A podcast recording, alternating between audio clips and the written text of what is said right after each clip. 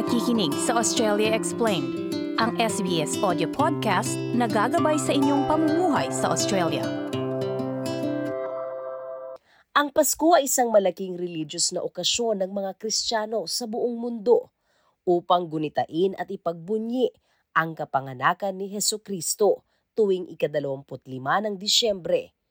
Ito ay panahon para sa pamilya, pagbibigayan ng regalo bilang pagpapakita ng pagmamahal at kabutihan pati sa iba.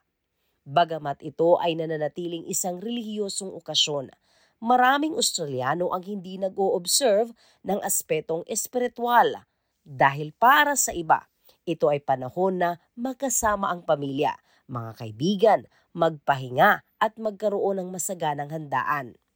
Sa Australia, karaniwang nagaganap ang selebrasyon sa Pasko tuwing tanghalian ng December 25. Para sa maraming Australiano tulad ni Luke Barbagalio mula sa Brisbane, ito ay itinuturing na isang espesyal na okasyon. We're at home in, in Brisbane, it often involves like a number of know, people, family members and friends of family like dropping in and out for a ham, like a roast ham, or you know, probably some prawns and just lots of fresh fruit, lots of mangoes and that kind of thing. So always really, really casual. Sinasabi naman ng managing editor ng SBS Food na si Farah Chelio, maraming iba't ibang pagkain na madalas na makikita sa maraming hapagkainan tuwing Pasko.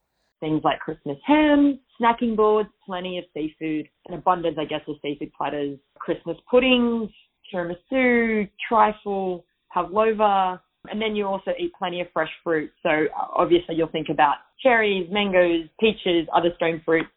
Gayunpaman, sinasabi rin niya na dahil isang multicultural na bansa ang Australia, maraming paraan ang pagdiriwang ng Pasko.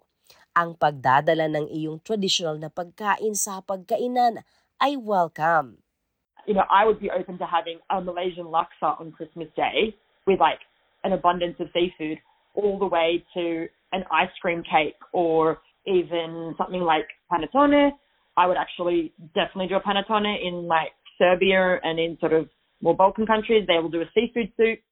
Samantala, para naman kay Pamela Lopez Ariaga na may lahing Mexican, karaniwang nagdiriwang siya ng Pasko sa pamilya ng kanyang asawa. At sabi nito, kada taon, isang miyembro ng kanilang pamilya ang nagho-host ng handaan at lahat ay nagdadala ng ibabahaging pagkain.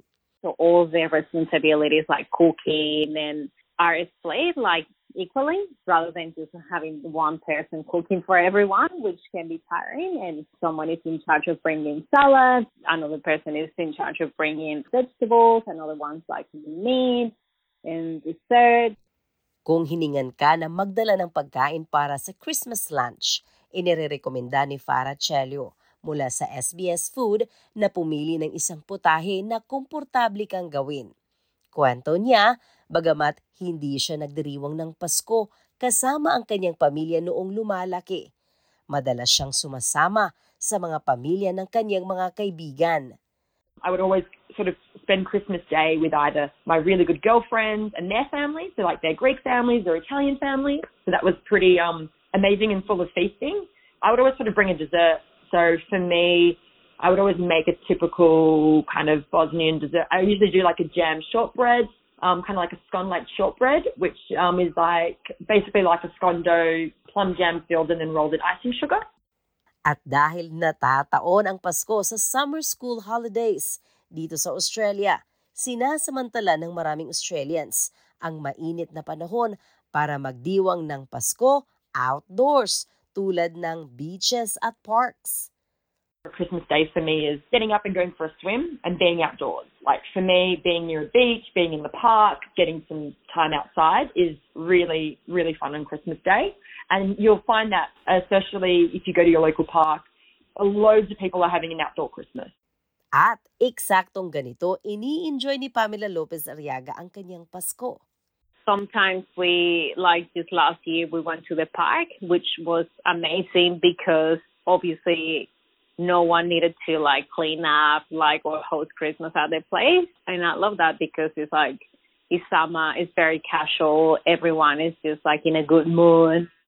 Matapos ang exchange gifts at kumain ng tanghalian sa December 25, maraming tao ang nagba-barbecue kinabukasan at nanonood ng Boxing Day Test match kasama ang Australian National Cricket Team at ang kanilang kalaban mula sa ibang bansa.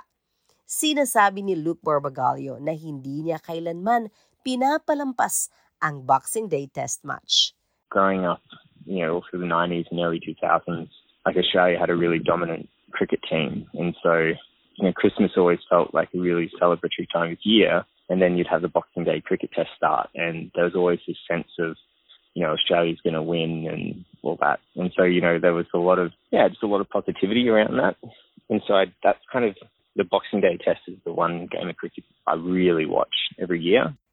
May iba't ibang paraan ng pagdiriwang ng Pasko, kaya't maaari mong ihalo ang tradisyon ng Australia sa iyong kinalakihang paraan ng pagdiriwang.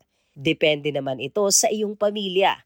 Maaaring nag-o-observe sila tulad ng Advent calendars, Midnight Mass o Misa di Gallo, mga awit na pamasko at Christmas trees. Ang ulat na ito ay binuo ni Audrey Bourget na isinalin sa ating wika. Ako, si Sheila Joy Labrador, para sa SBS Filipino. Inyong napakinggan ang isang SBS audio podcast. Para sa iba pang nilalaman ng Australia Explained, bisitahin ang sbs.com.au slash Australia Explained.